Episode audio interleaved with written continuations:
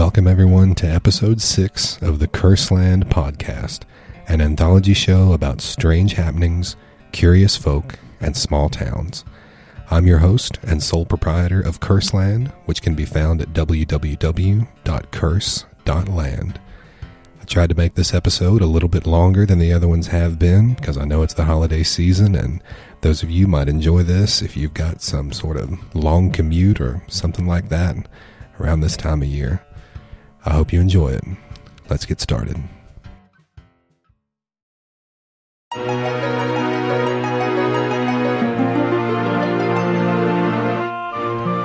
early December, the House Freedom Caucus, a group of conservative Republicans aiming to push their party rightward, released a detailed agenda for the first hundred days of the new administration.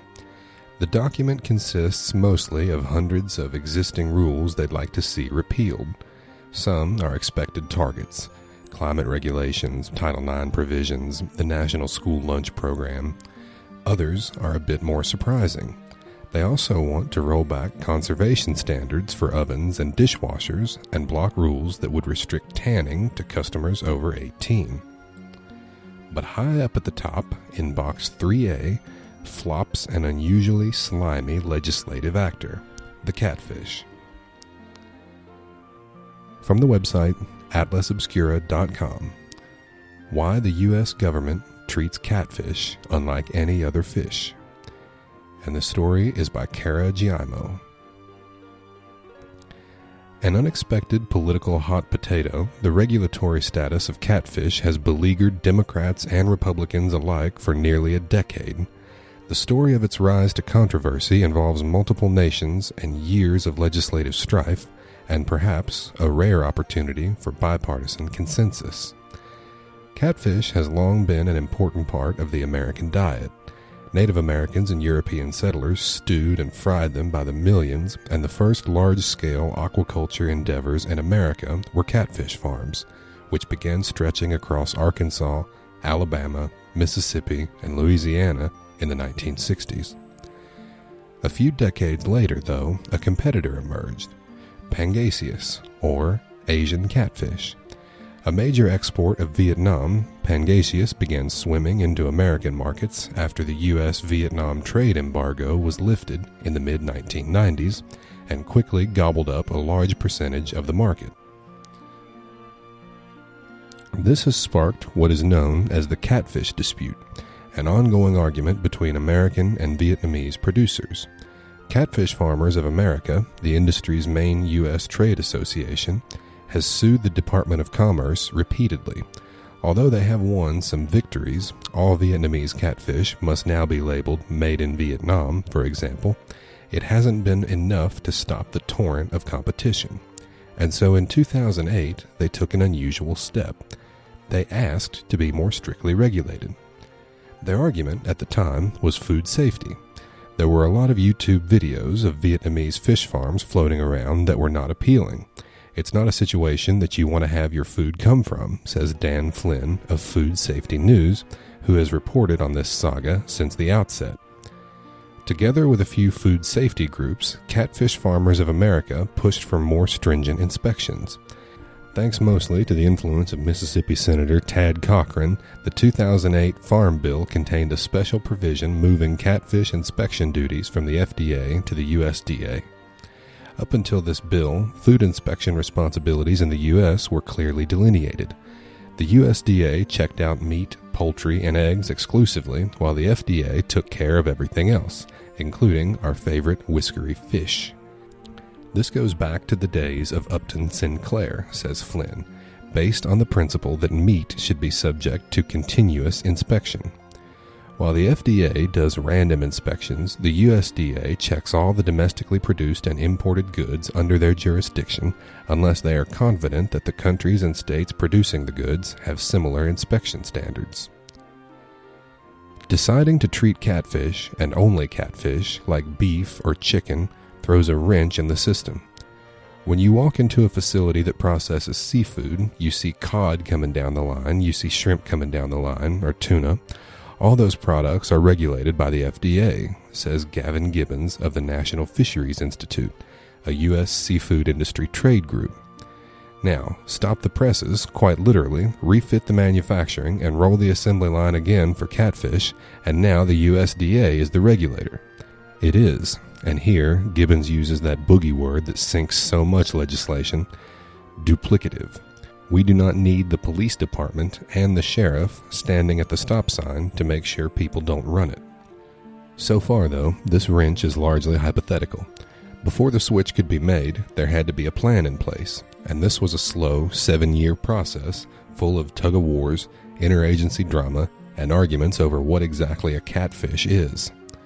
Millions were spent, both agencies had responsibilities, and no catfish really got inspected, Flynn wrote in 2014. The USDA didn't look at its first fish until spring of 2016. Despite these setbacks, some supporters of the bill have held the line. But Gibbons and others doubt their motives. It's a running joke in Washington that this has anything to do with food safety, he says. Instead, he casts it as a blatant attempt to undercut free trade. Plus, he says, individual catfish farmers are jumping ship, fearing that the regulations will make life harder for them, which Gibbons diagnoses as a classic case of be careful what you wish for. Catfish Farmers of America did not respond to requests for comment. Meanwhile, the Novo catfish inspection has gained a lot of enemies on both sides of the aisle. The U.S. Government Accountability Office has deemed the program unnecessary 10 times. Democratic Senator Jeanine Shaheen has repeatedly sponsored amendments that move toward eliminating it, along with Republican Senator John McCain. In a 2013 article in Politico, McCain called the species in question a crusty mudfish and accused it of being a bottom feeder with friends in high places. Other senators have accused it of violating various aspects of the World Trade Organization treaty, which would leave the U.S. open to disputes from other countries and fear it may lead to boycotts on American goods. Nowhere is this sentiment more apparent than at www.repealcatfish.com, a website dedicated to getting rid of the inspection program. Run by the National Fisheries Institute, the site contains a lot of convincing arguments for supporting the repeal, and, thanks to its smorgasbord of custom videos, cut and paste infographics, and heated slogans, it's also a good way to viscerally understand exactly how fed up the regulation's opponents are. There are multiple comparisons to the Emperor's New Clothes and an infographic entitled The 12 Days of Catfish, which suggests that they would like you to bring this issue up at a Christmas party. Unless you've been living under a rock, you know everyone's urging catfish repeal, the homepage promises. Perhaps, in this divisive political age, catfish repeal will be what finally unites us. Maybe the controversy will land the U.S. in World Trade Organization court, or maybe the catfish will remain stuck in limbo. Neither cat nor fish neither meat nor seafood, inspected either double or not at all. It's hard to tell. As Flynn says, chuckling, the more years it goes on, the stranger it gets.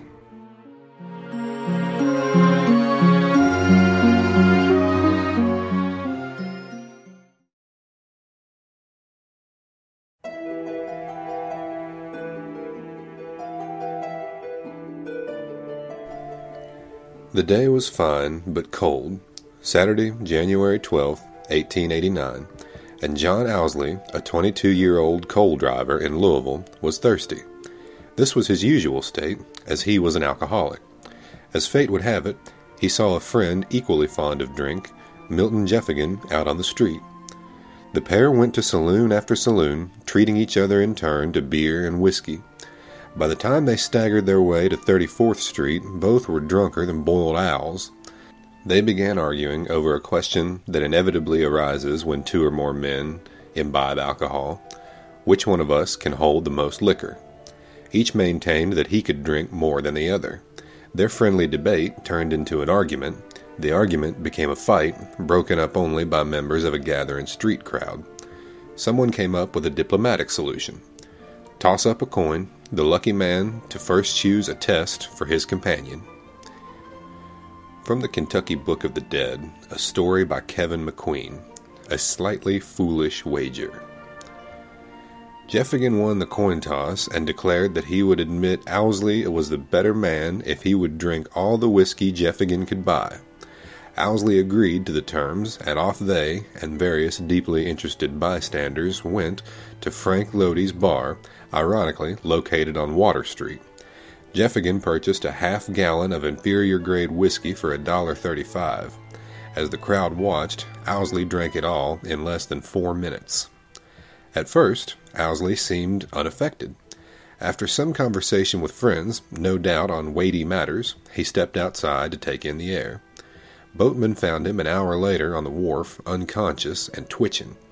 Owsley's friends carried him to his home at 19th and Pyle Streets, where, despite ministrations from a doctor, he died on Monday after enduring horrible suffering. But at least he won the bet. Almost exactly a week later, his friend Milton Jeffigan was killed by a sore loser after a night of gambling. One of the best things about newspapers, as well as the online Darwin Awards, is they serve up a daily ration of cautionary tales. When we read about some reckless stunt that goes awry, we have been warned of what may result should we also try it. Of course, there are also those who refuse to take heed at their own peril. Although John Owsley's demise received wide coverage in the Kentucky press, only a few months later Bill Slinker of Horse Cave, Hart County, thought he would prove his mettle by drinking a gallon of whiskey and six buckets of ice water within 12 hours. His obituary is worth quoting as a deterrent. His sufferings were intense, and nine hours after he died, blood issued from his nose and mouth in a stream. Slinker's death received enough national attention to inspire a callous joke in the Chicago News. It is difficult to see anything peculiar about the death of a Kentucky man who had been so injudicious as to drink water.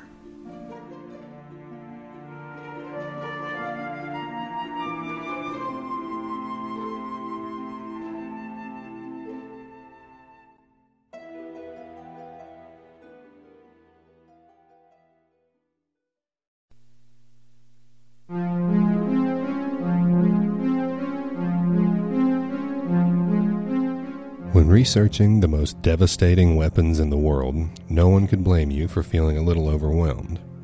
The first nuclear weapon used in a war was dubbed Little Boy by the U.S. government and was deployed on August 6, 1945. Since that date, humanity has basically turned into a Willy Wonka factory for different types of nuclear weapons, with countless iterations and improvements appearing over time. As with any project during the Cold War, the titanic governments of the Soviet Union and the United States were in a race for supremacy.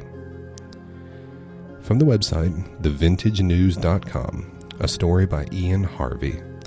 When a not so nuclear bomb was lost in a 1958 training disaster. The problem with being in a rush to innovate and supply a massive standing military body such as the United States Army is that there are countless opportunities for mistakes to be made or things to go wrong. Sadly, even the most devastating weapons in the world are not exempt from incompetence or accidents. The Mark 15 bomb, according to the Nuclear Weapon Archive, was a 7,600 pound bomb with interchangeable, removable payloads. It was retired in 1965. One of the main benefits of the Mark 15 was that the payload could be taken out of the casing, making it into a training munition.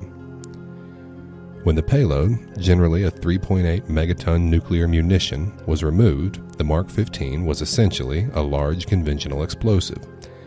This is one of the reasons it was such a popular training munition, because it allowed a pilot to carry a nuclear bomb casing without the fear of causing the awe inspiring damage of a thermonuclear blast. The Mark 15 was carried by the B 47 bomber, the mainline bomber for the United States until 1969. This bomber was created by Boeing, which had been spitballing ideas for jet based bombers in 1943, but couldn't figure out a way to utilize the power of the jet engines fully while using a straight wing design. In 1945, however, there was a breakthrough in German engineering that a Boeing aerodynamicist discovered at a secret German aeronautics laboratory. Boeing explains that George Schairer was on a research trip in Germany near the end of World War II when he saw information on swept wing jets and shared the information with Boeing. This allowed the engineers at Boeing to use the engines to their full extent and create a groundbreaking plane in the form of the B 47. This was the plane that carried the Mark 15, and this type of plane has the dubious honor of being involved in the loss of one off the coast of Savannah, Georgia in 1958. During a training flight off the East Coast, a B 47 and an F 86 fighter plane had a mid air collision during a simulated combat scenario. In the accident, the fighter was destroyed and the bomber was left with a damaged fuel tank and engine. In an article on the accident, Jalopnik states that the bomber couldn't successfully land with the bomb on board, so they dropped it into the ocean. An important part of the story, though, is that the Mark 15 that was dropped off the coast of Georgia was in training configuration. This means that there was no nuclear material on board, and thus it was the same as dropping a conventional explosive. So, you probably shouldn't worry too much, because the United States Air Force basically just lost a large bundle of TNT. That means Georgia hopefully won't become an irradiated wasteland anytime soon.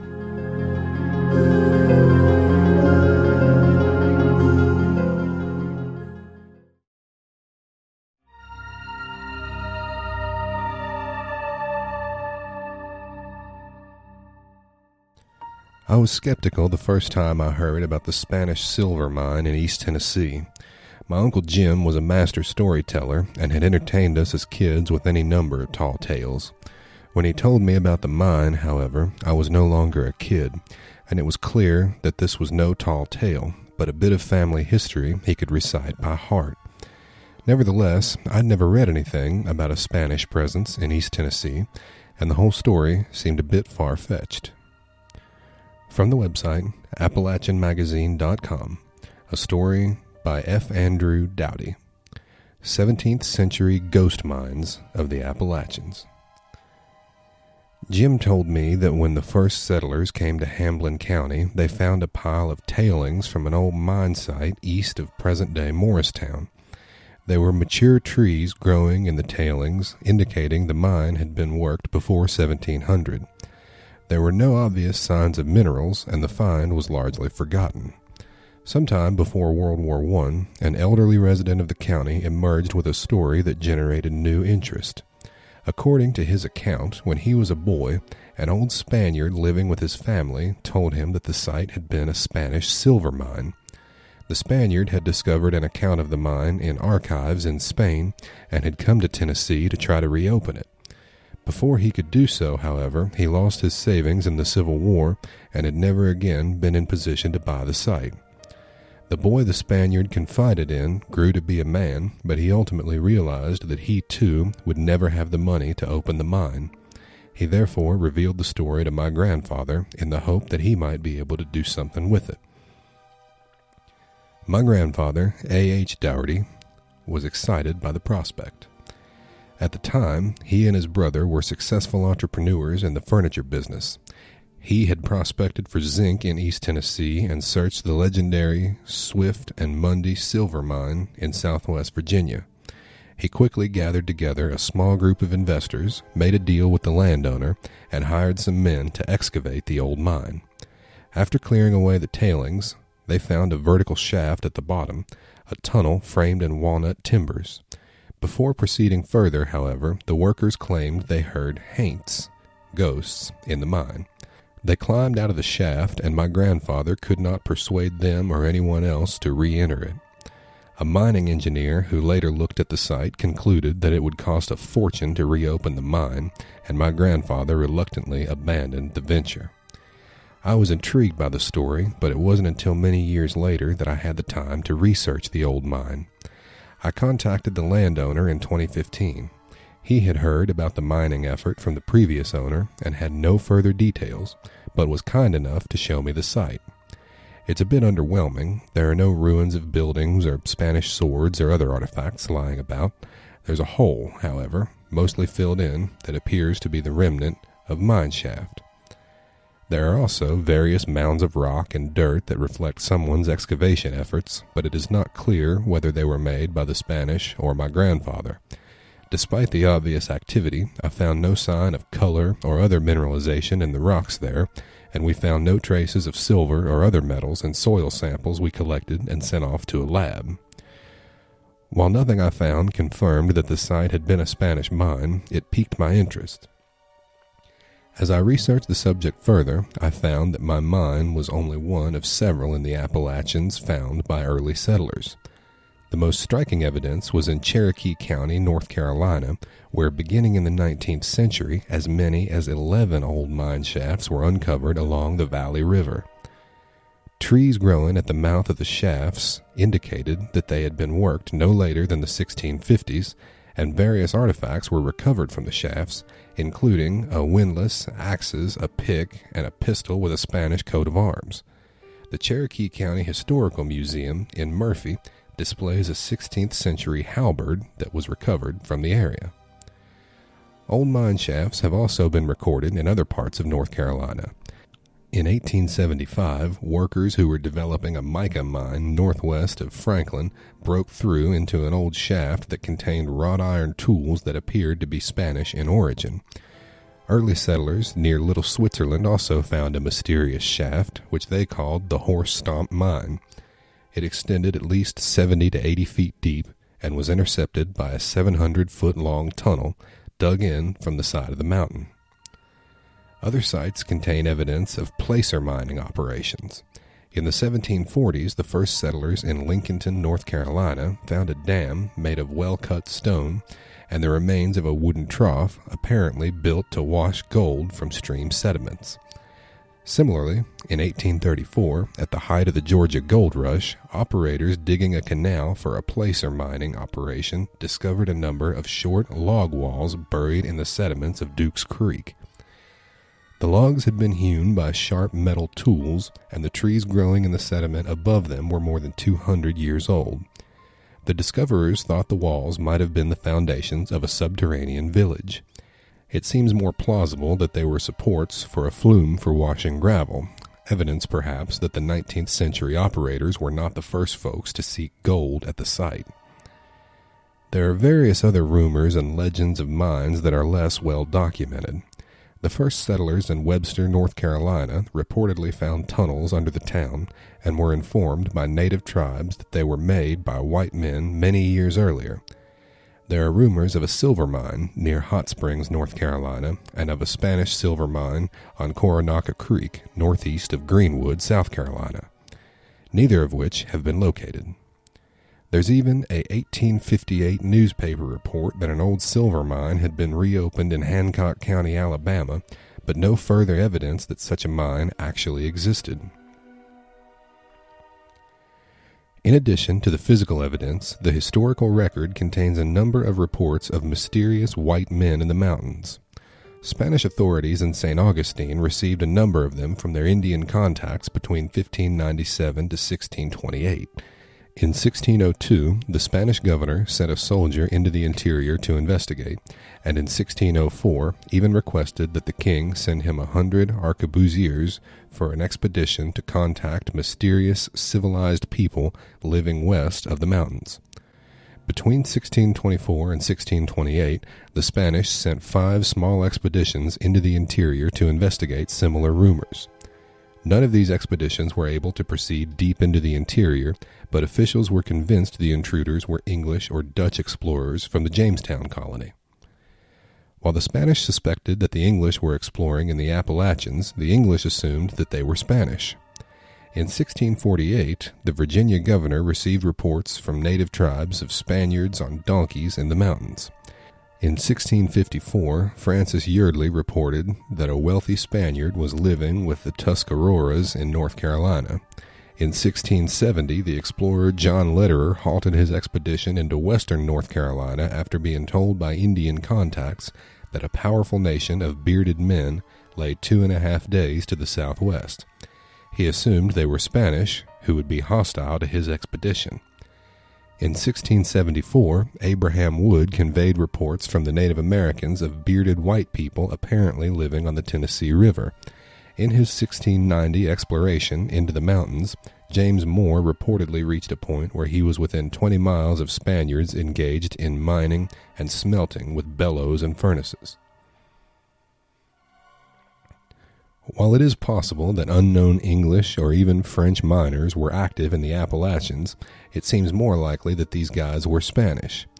The 1566 68 Juan Pardo expeditions generated intense interest in precious metals and gems in the mountains, and a number of veterans of the expeditions remained in Florida for decades afterwards. Pardo also left approximately 80 men stationed at four small forts in the interior, and it is possible that some survived the destruction of those outposts by native tribes.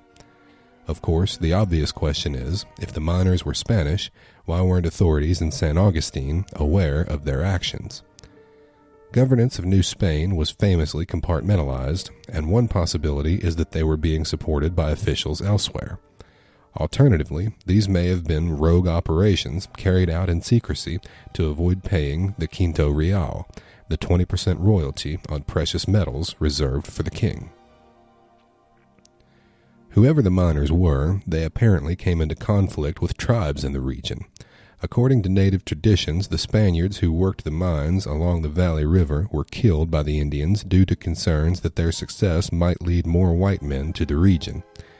Interestingly, during the 1900 gold rush in the area, operators recovered a half bushel of lead bullets from their sluice boxes, conceivably evidence of such a battle. Similarly, at the Lincolnton site, the Cherokee chief Attakullakulla informed an early settler that 1,000 moons previously there had been a battle there between his ancestors and the white men, and that the fallen from both sides were buried along nearby Clark's Creek. Ultimately, mining operations appeared to cease by the end of the 17th century. If the miners were Spanish, this was probably due to the growing influence of English traders who began operating out of Charleston, South Carolina, after that city's founding in 1670. These traders quickly established alliances with southeastern tribes, and by the 1680s, the Spanish missions in Florida were coming under attack by tribes affiliated with the English. St. Augustine itself was burned by South Carolinians led by James Moore in 1702. Much of the evidence of these activities is anecdotal, and we may never know the full story of the mines and the men who worked them. Someday, perhaps in a dusty archive somewhere, a previously unknown manuscript will yield up more information. Also, archaeologists, armed with modern tools, may be able to decipher some details from the evidence they left behind. Furthermore, there's no reason to believe that the sites identified so far are the only remnants these miners left behind. Someday, in an isolated cove or on a leaf covered hillside, a hunter or hiker may literally stumble across another clue. Finally, as I learned from my Uncle Jim, we shouldn't discount the tales told to us by our ancestors. Further clues to these ghost mines and miners may lie in the oral traditions of other Appalachian families.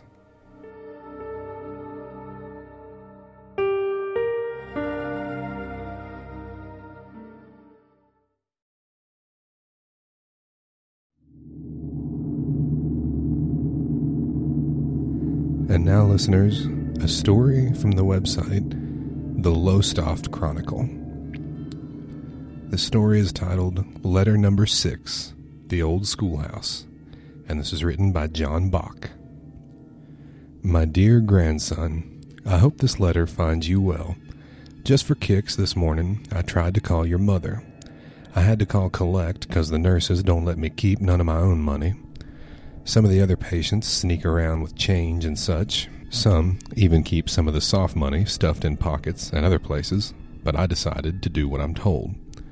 Anyway, I heard your mother's sweet voice. I listened hard. The operator asked her if she would accept my call, but she said no.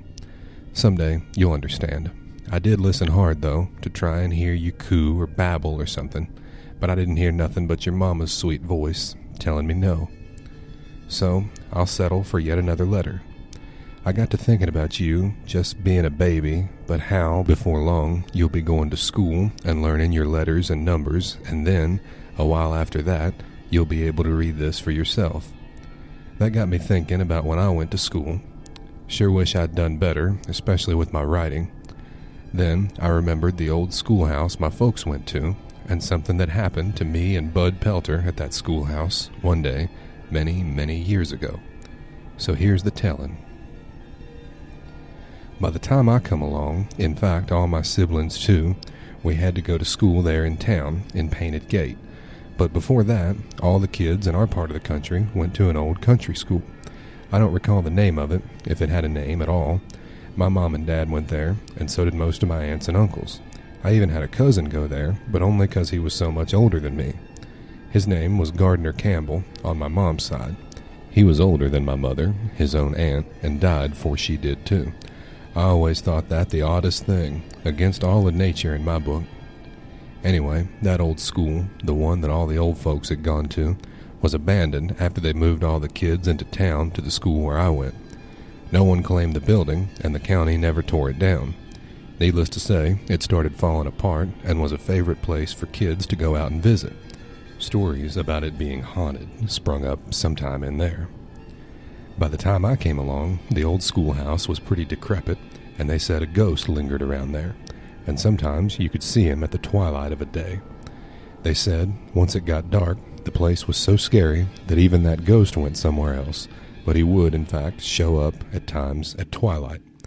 Now, that part about him being scared at night don't make much sense, at least as far as my understanding of ghosts, but it kind of heightened the story a bit, I guess. Leastways, that's the way I heard it. There was another side of it, too, and that was that the schoolhouse was a place for bums to stay in on their way through the county. There was a short line back then that cut through that same gap and I guess some hobos would drop off around there, use it a time or two just to stay in for a night to get out of the weather. I never really put too much stock in ghosts, though I might have run smack dab into one one time. I can't rightly tell. I'll tell you about it, and you can decide one day if I did or not. See, one day, Bud Pelter and I were sitting around, bored. We had done all of our chores and we were kind of rustling around for something to fill our time. We had both been out to the schoolhouse before, but always during broad daylight. It was an interesting place, basically just one big room with a fireplace and chimney at the far end. There were a few desks left over from way back when, but that was about it. All the windows had been broken or shot out, and there were some critters had been in there, you could tell that. The old stove my parents told me had been there, it was gone, as was the big old desk they said the teacher had. We went out there this one day, and I suggested to Bud, hey, why don't we play bank robbery? I'll be in there signing up some big deal, and you come looking around like you're casing the place, and then you leave and come back and stick up the place. I'll try and fight you off to save my customers. What say? Bud was all for it. He generally liked being the bad guy, and he was pretty good at it, too. So I went in and buttoned my shirt clear up to the top and wrapped an old torn piece of curtain around my neck, pretending I was wearing a tie. And I got some old boards and set 'em out on one of the desks like they was important contracts. I turned another desk around backwards and sat on it. Made me look all important in my own office, so to speak. Bud, he looked around the place and acted like he was some high and mighty customer. I heard him tell someone imaginary that he was not one to stand in line waiting for nobody, and that he was ready to deal, but that he got to go out to his car and get some important papers first. I looked around then, like I was the king of the world, and I started thinking that maybe banking wouldn't be too bad a way to make a wage when I got older, especially if it was just about sitting around yakking and trading papers back and forth. Beats other things a man might have to do. So I sat there and wondered when Bud was going to do his thing and break in and let the adventure begin. And I waited, and I waited, I pictured all kinds of high class folks standing there in the lobby, waiting to see me after I finished with this one customer I was dealing with. Finally, I started to think Bud found something else to do when I saw this kind of shadow go across one of the windows. Just for a quick second, so I thought, oh, there he is, still casing the place. So I went on about my pretend business with my pretend customer. Little one, as I write this, my hair still stands up on my neck and arms, and I can feel the exact same cold chills down my sides and tingle behind my eyes that I felt that very day this took place. I was sitting there, and just then this man walked in on me. A real man. He was dressed real shabby, kind of like a hobo, and he had his hat in his hands, holding it up across his stomach with both hands, like he was pleading for something almost and he just stood there and looked around, and then he looked at me. His eyes looked all sad and kind of watery, like maybe he'd been crying. My eyes must have been big as silver dollars. I didn't know what to do. My first thought was it's the schoolhouse ghost. I looked at him, but I couldn't see through him though, and I always figured you could see right through a real ghost. I tried to say something, don't remember what, and nothing would come out. I was dry as dry, couldn't speak a lick. There wasn't but one door out, and he was closer to it than I was, so I realized I might have to make for a window. Just as soon as I had that thought, and was gathering up my wits to make for the closest one, that man said, You're not a ghost, shook his head, turned back the way he came in, and left. I heard myself say, No, sir, real weak and squeaky like. Must have been getting a little nerve back, seeing as he was leaving. So then I'm wondering who this man was and where was Bud. I completely forgot all about my customers. It made me realize, sometime later, that you just don't know how you're going to act in a real situation. I always pictured myself the hero, able to fight off a bank robber if I was a banker, that is, or maybe even if I was just a customer myself. But you never really know till it happens. When a man walked in that day, took me by surprise, I didn't have the strength of a kitten. Well, I sat there and made myself count to fifty. I was afraid he'd come right back in and strangle me just for meanness. I kept my eye on my escape window, too. I finally allowed myself to say Bud kind of half loud, but I didn't hear an answer. So I got up and peered out of my escape window to see that man walking down the road towards town. I'd never seen him before, and he seemed even less like a ghost out there in the sunlight. Then what he said came back to me that I wasn't a ghost, and I just couldn't figure it out. Then I heard Bud over on the other side of the wall under a window just bust out laughing. Well, he'd been out there the whole time, listening in, but he wouldn't tell me particularly where he had been or nothing. I didn't find out till later, when we was hidden up in the woods, which I'll explain directly, that he had set it up. Seemed like he had been outside starting to case the place when he saw this man coming down the road and had the grand idea to have some fun with me. The man was evidently a hobo, and Bud went up to him and asked the man could he help him. The man had said yes, so Bud told him he thought there was a ghost in the schoolhouse and he was too scared to go in and see. Would the man go in? Oh, Bud had thought that would be great fun. The man had said that he would, so he took off his hat, because he was going indoors evidently, and that's when he came in, saw me, and made the statement about me not being a ghost. So Bud laughed a little more. I was still kind of shaken up, but getting my bearings back, when we both looked up, and oh, this is tingly again. That man, the same one, was standing there inside the schoolhouse, looking out the window at the both of us. He was crying, too, just looking out at us and crying. Man, we took a look at him, then looked at each other, and we both just tore out of there towards the woods. I bet no one could have caught us. I was leading, then Bud was leading, then I got up in front. Didn't neither one of us feel a bit tired running. We went all the way up into the woods and over a ridge and down in this little holler where Stamp Creek sometimes ran when it got to raining too bad. We stopped just for a moment. We were both just trembling inside and out. We figured kind of simultaneously that we weren't real comfortable just yet with the lack of distance between us and that man, so we started up to running again till we got up over the next ridge and down the other side where it leveled out. I felt like I could have run to the next county. But we finally stopped and fell down and caught our breath. We done seen the schoolhouse ghost, Bodine, Bud says. All I could say was, mm hmm. I still didn't think that man was rightly a ghost, 'cause like I said, I couldn't see through him. But I was sure spooked thinking how and why he got himself back in the building while we was standing there talking about him. We both were lying there looking up into the trees, that old sun was still up about a third of the way. Wasn't near twilight, so we couldn't understand it. I remember we got real quiet, not knowing what to do, and after a while, Bud said, I ain't never going back there, Bodine. Never. I agreed wholeheartedly with him, and at that time I meant it. I really did. I wasn't meaning to lie to my friend. I didn't know then that I would go back. That place held a lot of mystery, so when I was looking for a place to bury a secret years later, well, naturally, I thought of that old schoolhouse. I'll have to tell you more about that later. There's a nurse here don't like me, and it looks like she's coming up on her shift. I ain't gonna let her read this, so I'll tuck it up under my mattress real quick. I love you, little one. Love, Granddaddy Hollis.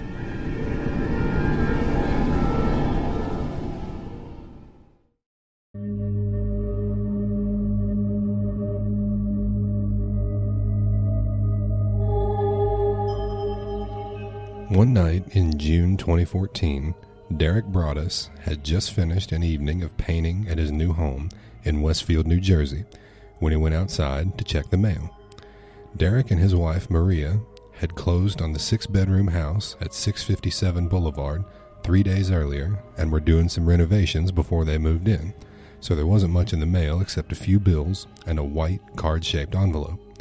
It was addressed in thick, clunky handwriting to the new owner, and the typed note inside began warmly Dearest new neighbor at 657 Boulevard, allow me to welcome you to the neighborhood. From the website thecut.com, a story by Reeves Wiedeman. The story is entitled The Haunting of a Dream House. For the Broadduses, buying 657 Boulevard had fulfilled a dream. Maria was raised in Westfield, and the house was a few blocks from her childhood home. Derek grew up working class in Maine, then moved his way up the ladder at an insurance company in Manhattan to become a senior vice president with a salary large enough to afford the $1.3 million house. The Broadduses had bought 657 Boulevard just after Derek celebrated his 40th birthday and their three kids were already debating which of the house's fireplaces Santa Claus would use. But as Derek kept reading the letter from his new neighbor, it took a turn. How did you end up here? the writer asked. Did 657 Boulevard call to you with its force within? The letter went on. 657 Boulevard has been the subject of my family for decades now, and as it approaches its 110th birthday, I have been put in charge of watching and waiting for its second coming. My grandfather watched the house in the 1920s, and my father watched in the 1960s. It is now my time. Do you know the history of the house? Do you know what lies within the walls of 657 Boulevard? Why are you here? I will find out. The author's reconnaissance had apparently already begun. The letter identified the Broaddus's Honda minivan as well as the workers renovating the home. I see already that you have flooded 657 Boulevard with contractors so that you can destroy the house as it was supposed to be, the person wrote. Tisk, tisk, tisk. Bad move. You don't want to make 657 Boulevard unhappy. Earlier in the week, Derek and Maria had gone to the house and chatted with their new neighbors while their children, who were 5, 8, and 10 years old, ran around the backyard with several kids from the neighborhood. The letter writer seemed to have noticed. You have children. I have seen them. So far, I think there are three that I have counted. The anonymous correspondent wrote, before asking if there were more on the way. Do you need to fill the house with the young blood I requested? better for me? Was your old house too small for the growing family?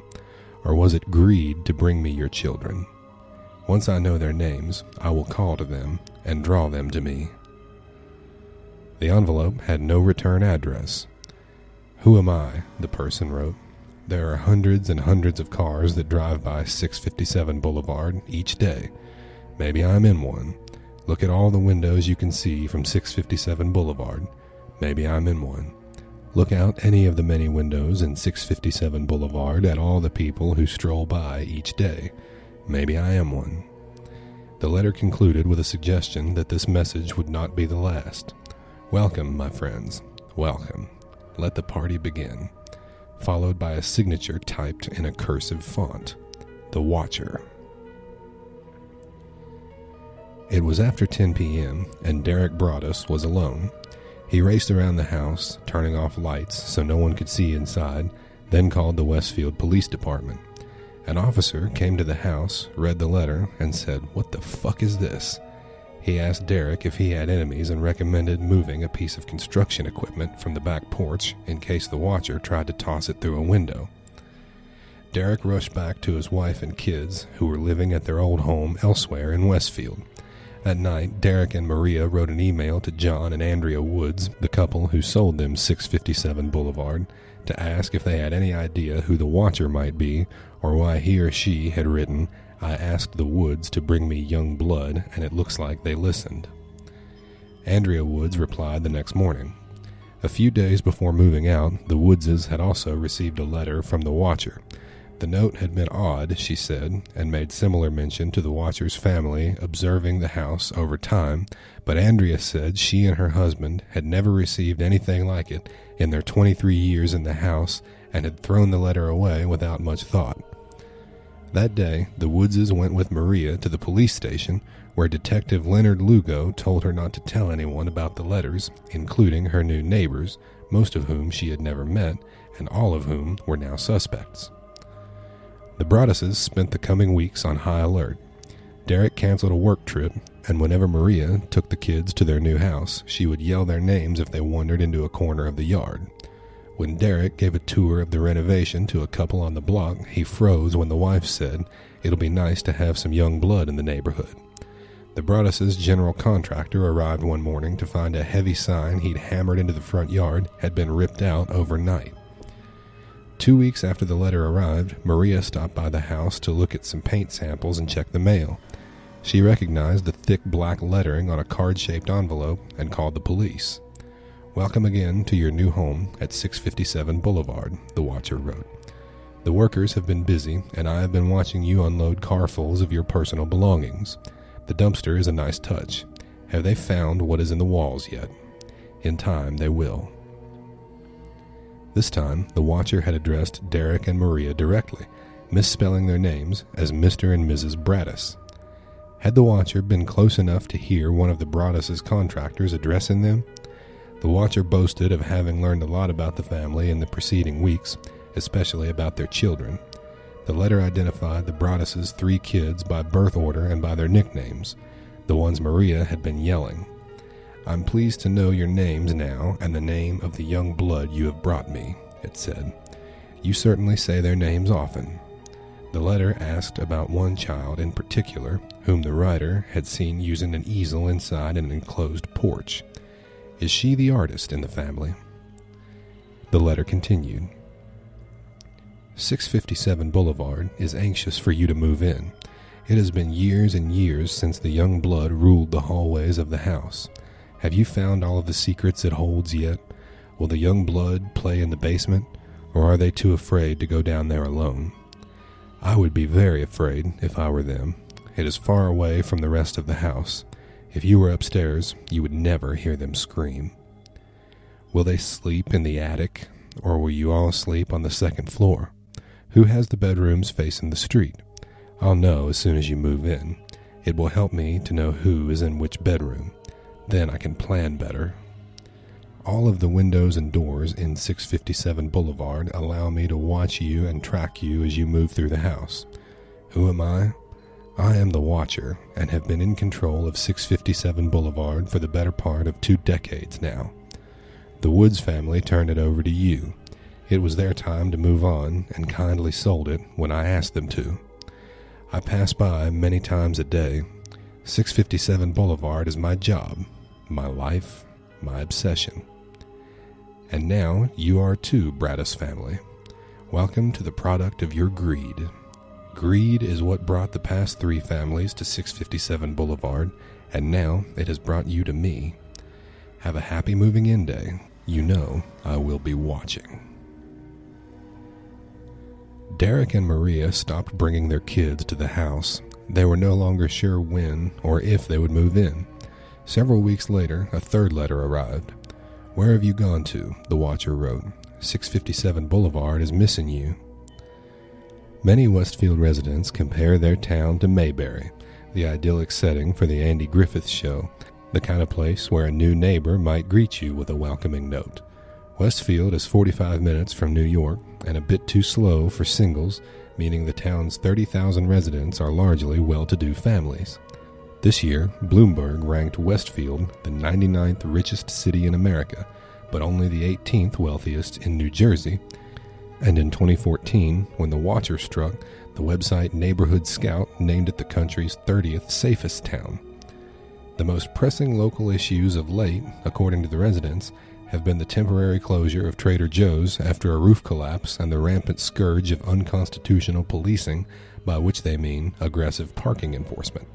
Westfield is 86% white. One activity all locals recognized as treacherous is trying to buy a house.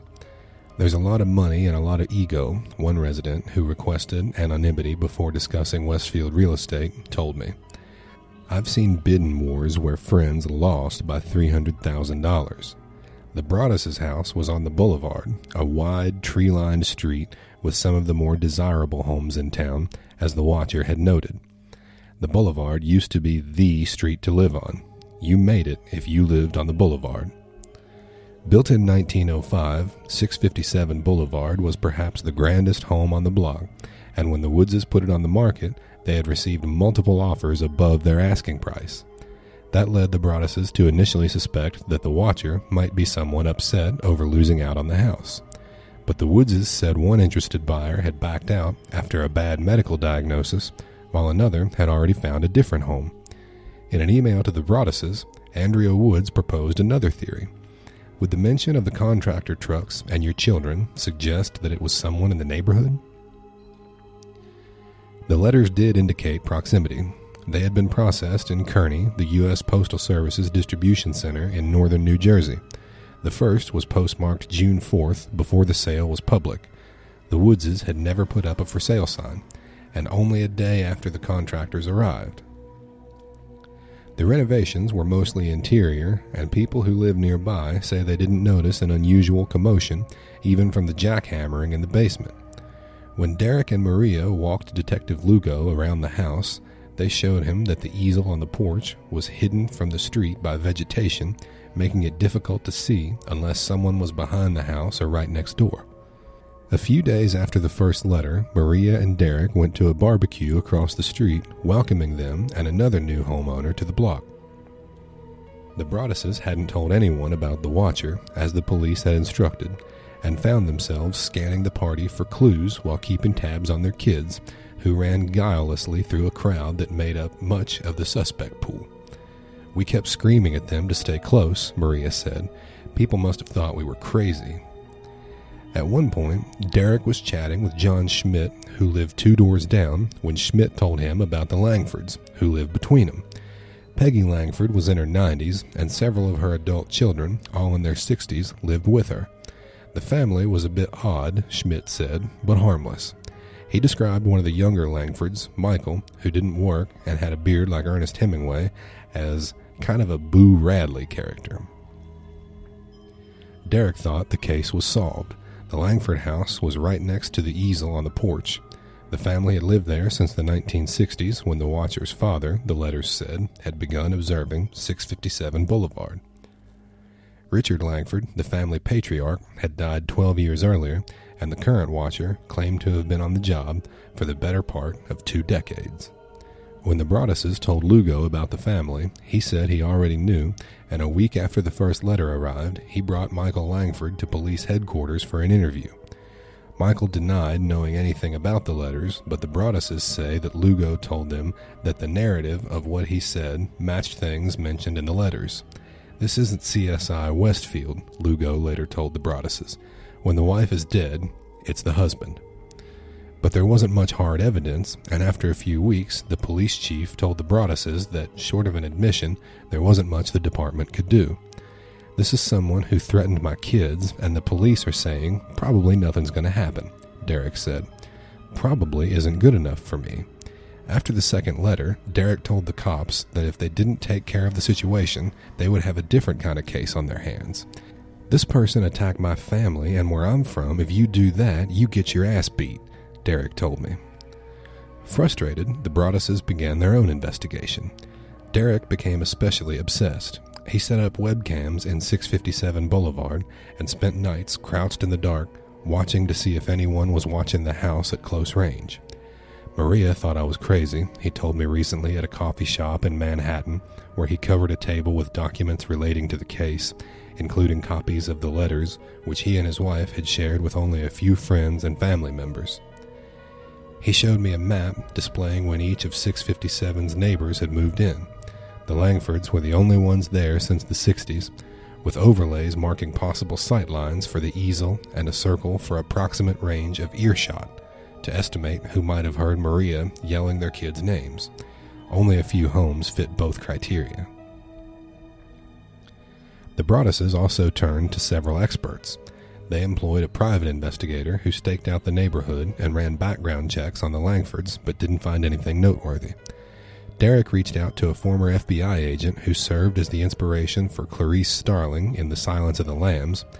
They were on a high school board of trustees together, and they also hired Robert Lenehan, another former FBI agent, to conduct a threat assessment. Lenehan recognized several old fashioned ticks in the letters that pointed to an older writer. The envelope was addressed to M. M. Braddus. The salutations included the day's weather, warm and humid, sunny and cool for a summer day, and the sentences had double spaces between them.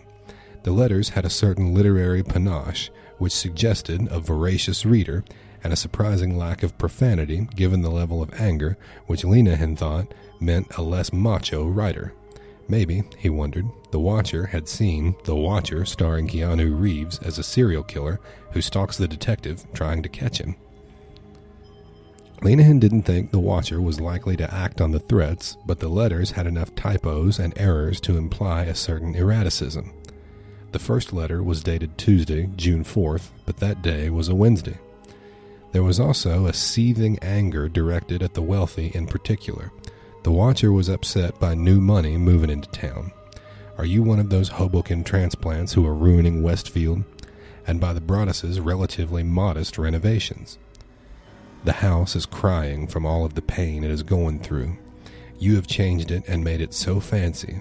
You are stealing its history. It cries for the past and what used to be in the time when I roamed its halls. The 1960s were a good time for 657 Boulevard when I ran from room to room, imagining the life with the rich occupants there. The house was full of life and young blood. Then it got old, and so did my father, but he kept watching until the day he died. And now I watch and wait for the day when the young blood will be mine again. Lenehan recommended looking into former housekeepers or their descendants. Perhaps the watcher was jealous that the Broadduses had bought a home that the writer couldn't afford. But the focus remained on the Langfords. In cooperation with Westfield Police, the Broadduses sent a letter to the Langfords announcing plans to tear down the house, hoping to prompt a response. Nothing happened. Detective Lugo brought Michael Langford in for a second interview, but got nowhere, and his sister, Abby, accused the police of harassing their family. Eventually, the Broadduses hired Lee Levitt, a lawyer who met with several members of the Langford family, as well as their attorney, to show them the letters, along with photos explaining how their home was one of the few vantage points from which the easel could be seen. The meeting grew tense, Levitt told me, and the Langfords insisted Michael was innocent. One night, Derek had a dream in which he confronted Peggy, the eldest Langford, and demanded she build an eight foot fence between the properties. Maria was having other kinds of dreams. One night, she woke up to an especially vivid one about a man who lived nearby. He was wearing these boots and carrying a pitchfork and calling to the kids, and I couldn't get to them in time, Maria said. She thought almost anyone could be the watcher, which made daily life feel like navigating a labyrinth of threats. She probed the faces of shoppers at Trader Joe's to see if they looked strangely at her kids and spent hours Googling anyone who seemed suspicious. There were reasons to consider other suspects. For one thing, the police spoke to Michael before the second letter was sent, which would make sending two more especially reckless. The Broadduses say that Lugo told them they wouldn't receive any more letters after he spoke to Michael. Then there was the rest of the neighborhood to consider. The private investigator found two child sex offenders within a few blocks. Bill Woodward, the Broaddus's house painter, had also noticed something strange. The couple behind 657 Boulevard kept a pair of lawn chairs strangely close to the Broaddus's property. One day, I was looking out the window and I saw this older guy sitting in one of the chairs, Woodward told me. He wasn't facing his house, he was facing the Broaddus's. But by the end of 2014, the investigation had stalled. The watcher had left no digital trail, no fingerprints, and no way to place someone at the scene of a crime that could have been hatched from pretty much any mailbox in northern New Jersey. The letters could be read closely for possible clues, or dismissed as the nonsensical ramblings of a sociopath. It was like trying to find a needle in a haystack, said Scott Kraus, who helped investigate the case for the Union County Prosecutor's Office. In December, the Westfield police told the Broadduses they had run out of options. Derek showed the letters to his priest, who agreed to bless the house. The renovations to 657 Boulevard, including a new alarm system, were finished within a few months, but the idea of moving in filled the Broadduses with overwhelming anxiety. Could they let their kids play outside or have friends over? Would they get a new letter every week? Derek priced out trained German shepherds and posted a job on a website for military veterans. All you have to do is work out in the backyard every day.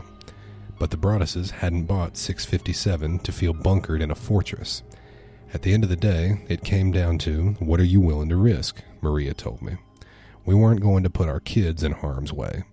Derek had been responding to occasional alarms at the house, sometimes in the middle of the night, bringing a knife with him just in case. They were so joyous about their new home, and then within days they were petrified Bill Woodward, the painter, said. I'm a stranger, and Maria was crying and shaking in my arms. It didn't help that the watcher seemed to be getting more and more unhinged. 657 Boulevard is turning on me. It is coming after me. I don't understand why. What spell did you cast on it? It used to be my friend, and now it is my enemy. I am in charge of 657 Boulevard. It is not in charge of me. I will fend off its bad things and wait for it to become good again. It will not punish me. I will rise again. I will be patient and wait for this to pass and for you to bring the young blood back to me. 657 Boulevard needs young blood. It needs you. Come back. Let the young blood play again like I once did. Let the young blood sleep in 657 Boulevard. Stop changing it and let it alone. The Broadduses had sold their home, so they moved in with Maria's parents while continuing to pay the mortgage and property taxes on 657 Boulevard. I had to do things like shovel the driveway, Derek said. Just picture that little indignity. I'd go at 5 in the morning, then come back and do it again at my in laws. They told only a handful of friends about the letters, which left others to ask why they weren't moving in, legal issues, they said, and wonder if they were getting divorced. They fought constantly and started taking medication to fall asleep. I was a depressed wreck, Derek said.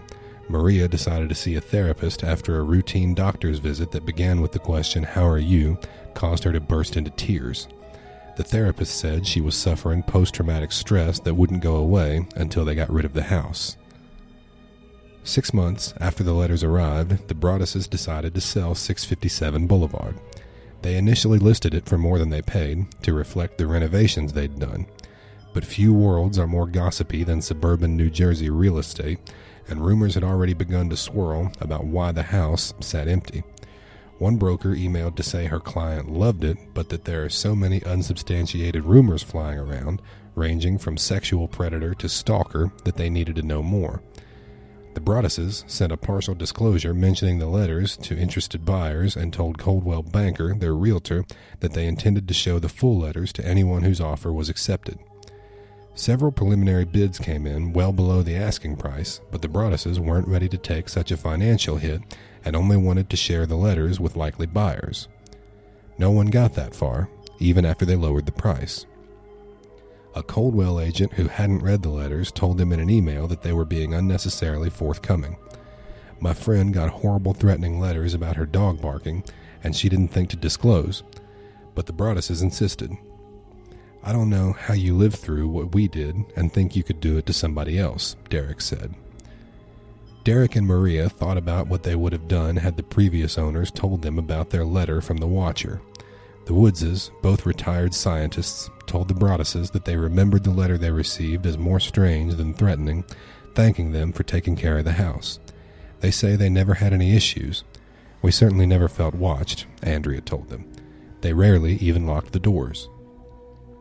But the Broadduses felt the name alone was ominous enough to merit mentioning to a new family moving in, and on June 2, 2015, a year after buying 657 Boulevard, they filed a legal complaint against the Woodses, arguing that the Woodses should have disclosed the letter just as they had the fact that water sometimes got in the basement.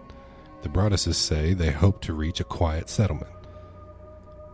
Their kids still didn't know about the Watcher, and their lawyer assured them that at most a small legal newswire might pick up the story. We do some creepy stories, Tamron Hall said on the Today Show a few weeks later. This might be top 10 creepy. A local reporter had found the complaint, which included snippets of the Watcher's menacing threats, and after a belated attempt by the Broadduses to seal it, the story went viral. News trucks camped out at 657 Boulevard, and one local reporter set up a lawn chair to conduct his own watch. The Broadduses got more than 300 media requests, but with advice from a crisis management consultant referred by one of Derek's colleagues, they decided not to speak publicly to spare their kids even more attention. They vacated Westfield and went to a friend's beach house. They didn't find much peace. Maria's grandfather had a heart attack, and the friend they were staying with had a grand mal seizure. Eventually, Derek and Maria sat down with their children to explain the real reason they hadn't moved into their home. The kids had plenty of questions. Who is the Watcher? Where does this person live? Why is this person angry with us? To which Derek and Maria had few answers. Can you imagine having that conversation with a five year old? Derek told me. Your town isn't as safe as you think it is, and there's a boogeyman obsessed with you. The Watcher was a real life mystery to solve. A commenter on NJ.com suggested ground penetrating radar to find whatever the Watcher claimed was in the walls. The home inspector had already looked and told Derek the only issue was the aging home's lack of insulation. A group of Reddit users obsessed over Google Maps Street View, which showed a car parked in front of 657 that one user thought had a man holding a camera in the driver's seat. Others, more rationally, saw a pixelated glare. The range of proposed subjects included a jilted mistress, a spurned realtor, a local high schooler's creative writing project, guerrilla marketing for a horror movie, and mall goths having fun. Some people just thought the Broadduses were wimps for not moving in. I would never let this sicko stop me from moving into a house, never back down from a terrorist, which irked the Broadduses. None of them have read the letters or had their children threatened by someone they didn't know, Derek said. To decide whether this person's only nuts enough to write these letters and not do something, what if something did happen? In Westfield, people were on edge. Lori Clancy, who teaches piano lessons in her house behind 657 Boulevard, told me one of her students came for a lesson shortly after news of the Watcher broke and started bawling. She was terrified to walk down the boulevard, Clancy said. At the first Westfield Town Council meeting after the letters became public, Mayor Andy Skibitsky assured the public that the Watcher hadn't been heard from in a year and that even though the police hadn't solved the case, their investigation had been exhaustive. This was news to 657's neighbors, most of whom had never heard from the cops. We are confounded as to how a thorough investigation can be conducted without talking to all the neighbors with proximity to the home, several of them wrote in a letter to the local paper. Under the glare of national attention, Baron Chambliss, a veteran detective in the Westfield Police, was asked to look at the case. The Broadduses are victims, and I don't think they got the support they needed, Chambliss, who has since retired, told me recently of the initial investigation. Chambliss knew his colleagues had looked closely at Michael Langford, According to his brother, Sandy Langford, Michael had been diagnosed with schizophrenia as a young man. He sometimes spooked newcomers to the neighborhood when he did strange things, like walk through their backyard or peek in the windows of homes that were being renovated. But those who knew him told me that the odd things he did were mostly just unusual neighborly kindnesses. He goes out and gets the newspapers for me every morning, said John Schmidt, who lives next door. People who had known Michael for decades told me they didn't think he was capable of writing the letters.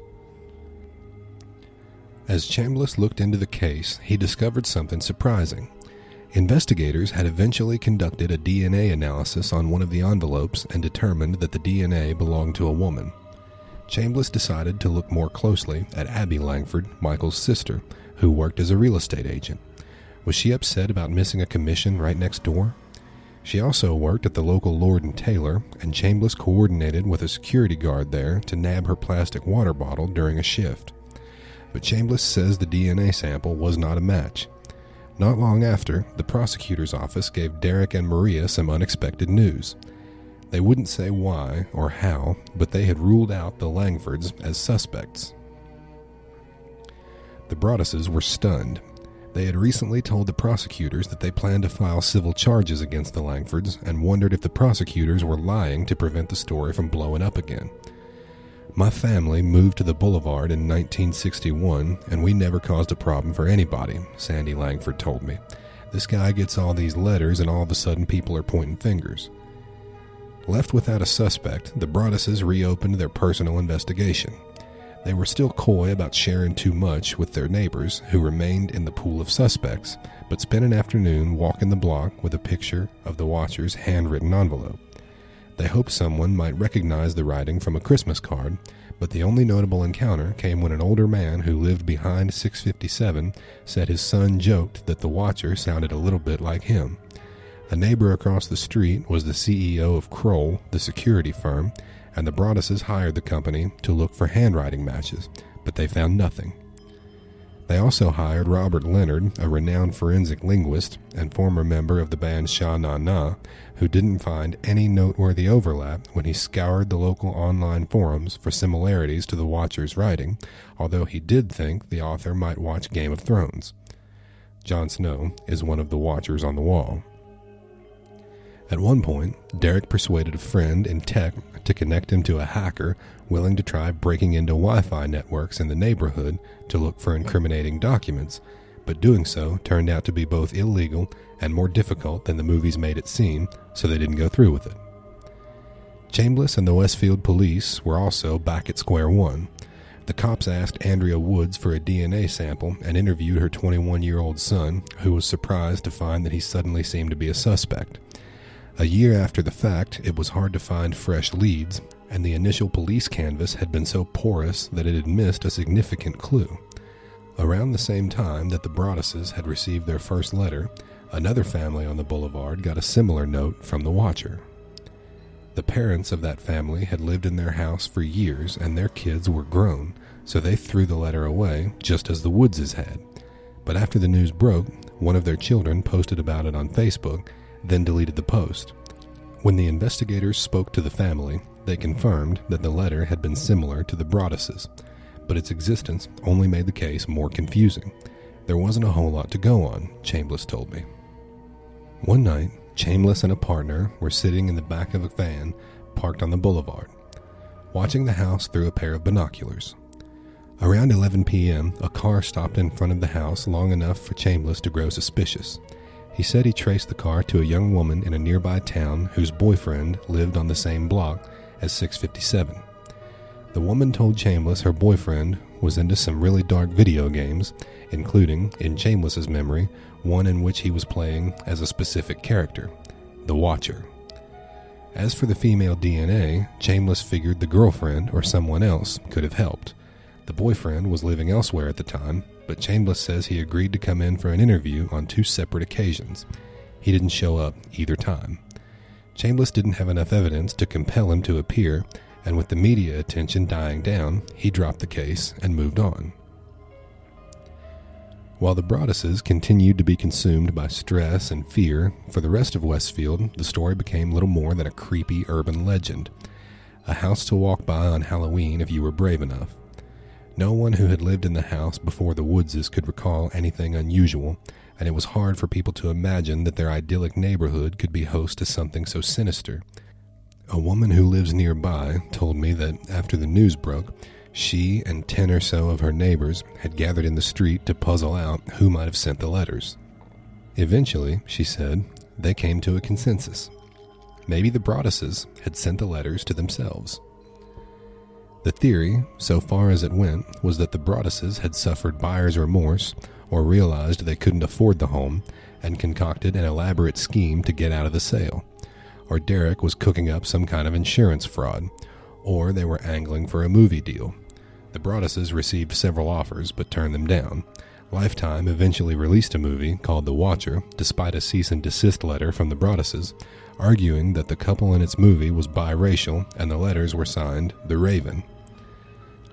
Some locals found it noteworthy that over the course of a decade, the Broadduses had upgraded from a $315,000 house to a $770,000 house to a $1.3 million one and refinanced their mortgages. A few weeks after the letters became public, the Westfield Leader published an article in which anonymous neighbors were quoted asking why the Broadduses kept renovating a home they weren't moving into, or questioning whether they had really done that much renovating at all. The leader even cast doubt on Maria's commitment to her family's safety, citing as evidence the fact that she had a public Facebook page with a photo of her kids. The paper did note that the police had tested Maria's DNA and it didn't match. None of the theories made much logical sense.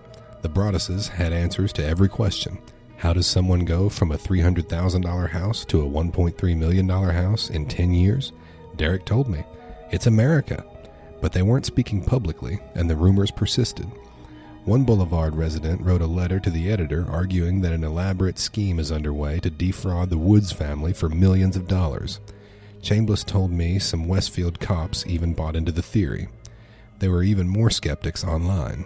I live in a neighboring town. If these letters have been happening for a while, there is no doubt in my mind that it would have been made public way before this, Lord Fluffernutter says on Reddit. This screams scam. The Broadduses hadn't known how their neighbors would react to news about the Watcher, but they had lived in the area for a decade, and Maria's family had been a part of the community for much longer, so it was shocking to find themselves accused of being con artists. To Derek, it seemed that some in Westfield preferred the conspiracy theory to considering whether their town might be home to a menace. There's a natural tendency to say, I've lived here for 35 years, nothing's happened to me, Derek said. What happened to my family is an affront to their contention that they're safe, that there's no such thing as mental illness in their community. People don't want to believe this could happen in Westfield. While Maria looks back fondly on her childhood, she was born a few years after Westfield resident John List infamously murdered his wife, mother, and three children in their home, and remembers a period when she and other kids were warned to look out for a strange van driving around town. My mother always told me don't have a false sense of security, she said. It wasn't that bad things were going on all the time, it was that bad things happen everywhere. She didn't want me to think that this is Mayberry. Many locals I spoke to did seem more concerned that the national press might ruin Westfield's good name. Some were primarily worried about arson or vandalism or whether the Broadduses would maintain the lawn. They did. Mark LaGrippo, the neighborhood's representative on the Westfield Town Council, told me the primary concern he heard from residents was that they were worried about their property value and the stigma of the neighborhood. The Broadduses were suddenly outcasts not only from their home but also their town. Derek wanted to leave Westfield, but Maria insisted on not uprooting her kids. This person took so much from us, Maria told me. I wouldn't let them have more. Two years after the Watcher's letters arrived, the Broadduses borrowed money from family members to buy a second home in Westfield, using an LLC to keep the location private. But staying in town was stressful. The first time Maria let her daughter go to the pool with friends, she stared at the tracker on her daughter's iPhone the whole time. One of their kids was in language arts class when the teacher led a debate about whether the family and a book they were reading should move to Westfield. The class thought that they should, in part because of how safe it was. Afterward, one of the kids told the Broaddus's child, My parents told me that no matter what your family says, Westfield is safe. Meanwhile, the Broadduses still had to figure out what to do with 657 Boulevard. Their lawsuit was pending but seemed unlikely to succeed. Some states require sellers to disclose transient social conditions, like murders or possible hauntings. In a 1991 case involving an allegedly ghost filled house, a New York court ruled that as a matter of law, the house is haunted, but New Jersey had no such regulation. A judge later dismissed this lawsuit. The Woodses, through their attorney, declined to comment for this story. Derek looked into renting the house to the Department of Veterans Affairs and a company that runs halfway homes. In the spring of 2016, they put 657 back on the market, hoping it might garner more interest given how many people had reacted to the letters by saying they would have ignored them and just moved in. The Broadduses held a well attended open house, after which Derek and Maria spent hours researching every person who signed in and comparing their handwriting to the watchers, but each time a potential buyer expressed interest and met with the Broadduses' lawyer to read the letters, they backed out. Some cocky guy from Staten Island said, Fuck it, I'm going to get a house at a discount, Derek recalled. He reads the letters and we never hear from him again. Feeling as if they were out of options, the Broadduses' real estate lawyer proposed an idea sell the house to a developer who could tear it down and split the property into two sellable homes. They thought they could get a million dollars for the lot. Subdivisions like this had become common in Westfield, much to the chagrin of many locals, and 657 was one of the neighborhood's largest lots. Even so, dividing it would require the Westfield Planning Board to grant an exception. The two smaller lots would be 67.4 and 67.6 feet wide, just shy of the mandated 70 feet. When the proposal was publicly announced, Westfield's Facebook groups lit up. Some expressed sympathy for the Broadduses, while others pointed out real estate is always a gamble. Another faction was convinced this was the culmination of a long con. Out of this whole scam artist story, there ends up being nothing more disturbing than this move, a local woman said. A man who coached the Broadduses' son in football wrote, They were in over their head from day one. The application was jarring for the neighbors, who had learned about the Watcher from a lawsuit and had always found it strange that the Broadduses didn't share more information, not seeming to understand they were following orders from the police and trying to protect their kids. A typical Facebook conversation went like this one. Sounds like this whole Watcher thing was a ploy. The owners are good people, not a ploy. Okay, I know nothing about them. Kristen Kemp, a friend of the Broadduses, had tried to defend them on one Facebook forum, but people started attacking her. Somebody asked, How do we know it's not you writing the letters? Kemp told me. When the planning board met to decide the application in January 2017, it had already devoted a three hour hearing to the issue. More than 100 residents showed up. One of them, who lived across the street and had a daughter in the same grade as one of the Broadduses' kids, had retained a lawyer to fight the proposal. Here was a new suspect who but the watcher would go so far as to hire an attorney to preserve the house?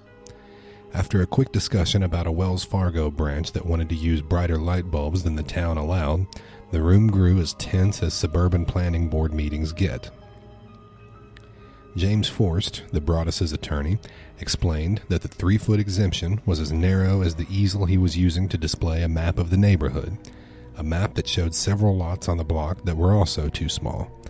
The neighbors expressed concern that the plan might require knocking down trees and that the new homes would have aesthetically unpleasing front facing garages. Forst repeatedly threatened the halfway house as a possible alternative. After the lawyers, a parade of neighbors stood to speak. Glenn Dumont from across the street said the proposal would spell the end of the 600 block of Boulevard as we know it. A woman whose kids had been to the Broadduses' old home for a birthday party spoke on behalf of nine neighbors and presented 657 Boulevard as Westfield's Alamo.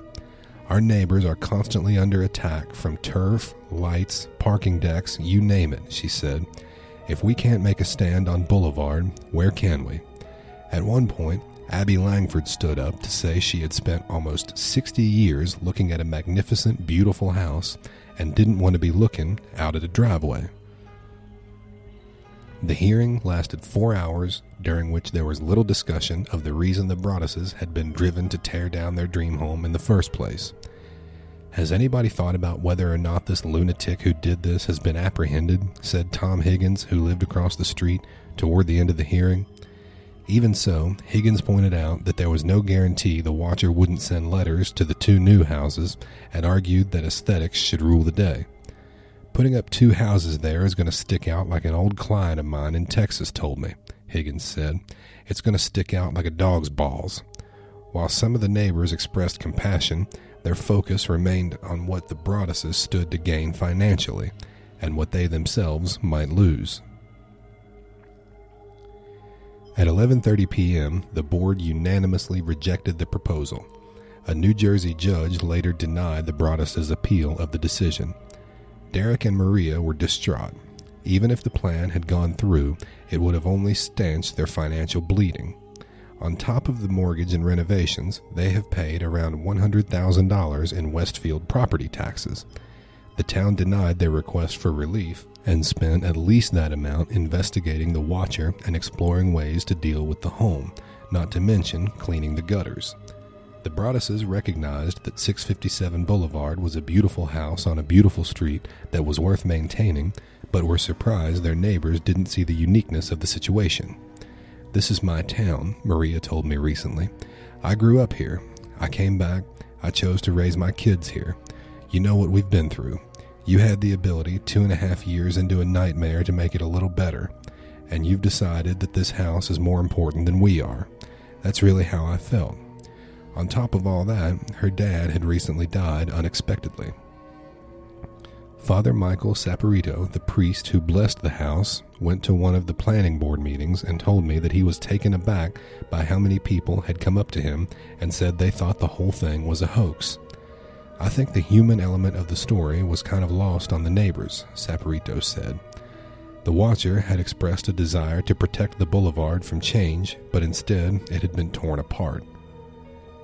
Not long after the planning board's decision, the Broadduses got some good news. A family with grown children and two big dogs had agreed to rent 657 Boulevard. The renter told the Star Ledger he wasn't worried about the watcher, though he had a clause in the lease that let him out in case of another letter. Two weeks later, Derek went to 657 to deal with squirrels that had taken up residence in the roof. The renter handed him an envelope that had just arrived. Violent winds and bitter cold. To the vile and spiteful Derek and his wench of a wife, Maria. This letter, two and a half years after the Watcher appeared, came out of nowhere. It was dated February 13th, the day the Broadduses gave depositions in their lawsuit against the Woodses. You wonder who the Watcher is? Turn around, idiots, the letter read. Maybe you even spoke to me, one of the so called neighbors who has no idea who the Watcher could be. Or maybe you do know and are too scared to tell anyone. Good move. The letter was less stylish and more wrathful than the others, and it seemed the writer had been closely following the story. They had seen the media coverage. I walked by the news trucks when they took over my neighborhood and mocked me. Derek's surreptitious investigatory efforts. I watched as you watched from the dark house in an attempt to find me. Telescopes and binoculars are wonderful inventions, and the attempt to tear down the house. 657 Boulevard survived your attempted assault and stood strong with its army of supporters barricading its gates, the letter read.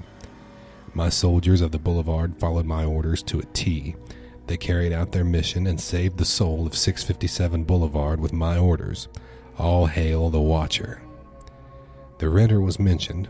He was spooked but agreed to stay if the Broadduses installed cameras around the house, and the letter indicated revenge could come in many forms.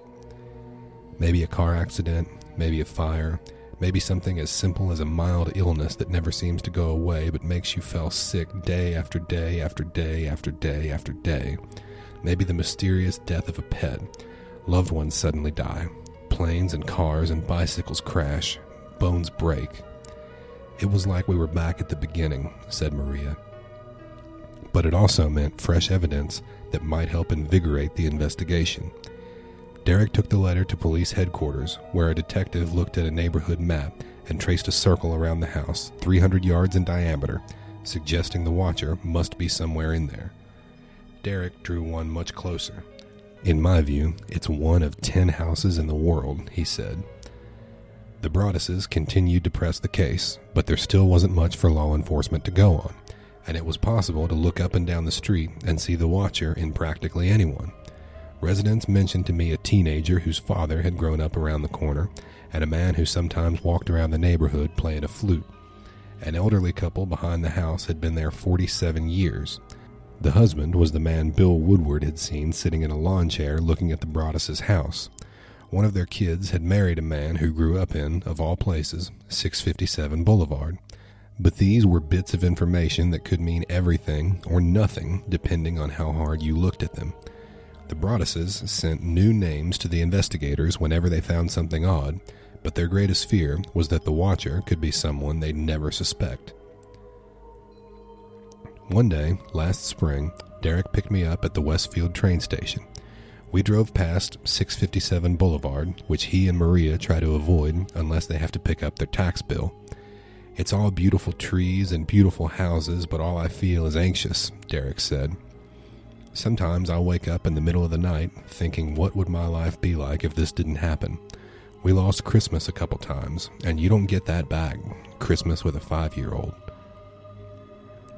The Broadduses no longer live in ever present fear that the Watcher might strike at any moment, but they continue to deal with lingering effects from the letters. They have a new tenant at 657, but the rent doesn't cover the mortgage. Their kids are occasionally teased at school, and the conspiratorial rumors persist. They try to avoid the people who spoke out against their planning board application or accuse them of being con artists, but suburban life makes that impossible. I see these people on the soccer field, at the train station, and my heart starts going like it did when I played hockey and was about to get hit in a fight, Derek said. When Maria found herself in a spin class at the YMCA with the head of the planning board, she went up afterward and told him, You continue to hurt my family every day. Earlier this year, the planning board approved splitting a lot around the corner that required an even larger exception than the Broadduses. Most people in Westfield told me they rarely thought of the Watcher anymore. The real estate market was doing fine, for one, and many were surprised to find out the Broadduses were still dealing with the problem. Hindsight made Derek and Maria wonder if they should have sold the house at a loss early on, and 657 Boulevard conjured too much emotional pain for them to ever consider moving in. They hope that a few years of renting the place without incident will help them sell it. The prosecutor's office was continuing its investigation, but the Broadduses knew it was unlikely the Watcher would ever be caught and that the legal punishment would likely be minimal. The Watcher was also no longer the only person sending anonymous letters in Westfield. Last Christmas Eve, several families received an envelope in their mailboxes. They'd been delivered by hand to the homes of people who had been the most vocal in criticizing the Broadduses online. One of them, who lived a few blocks down on Boulevard, had written on Facebook, I wish we could go back to the days of tar and feathers. I have just the couple in mind. Another family who got the letter told me it was weirdly poetic, as the Watchers had been, and that it accused the families of speculating inaccurately about the Broadduses. It included several stories about recent acts of domestic terrorism in which signs of brewing mental illness had gone unnoticed. The typed letters were signed, friends of the Broaddus family. The letter writer had clearly been infected not only with the Watcher's penchant for anonymous notes, but also a simmering resentment, one that had snaked its way through Westfield, making enemies of neighbors. The people who received the letters didn't know who sent them, but the tone had a familiar ring to me. When I asked Derek Broaddus whether he had written them, he paused for a moment, then admitted that he had. He wasn't proud of it, he hadn't even told his wife, and said they were the only anonymous letters he'd written. But he had felt driven to his wits' end, fed up with watching silently as people threw accusations at his family based on practically nothing. One of the people who received the letter told me they had never met the Broadduses and had no interest in doing so. The Watcher had been obsessed with 657 Boulevard, and Derek, in turn, became obsessed with the Watcher and everything the letters had set in motion. It's like cancer, he told me. We think about it every day. Sitting at the Westfield train station, Derek handed me his phone so I could read the fourth letter. You are despised by the house, it read, and the Watcher won.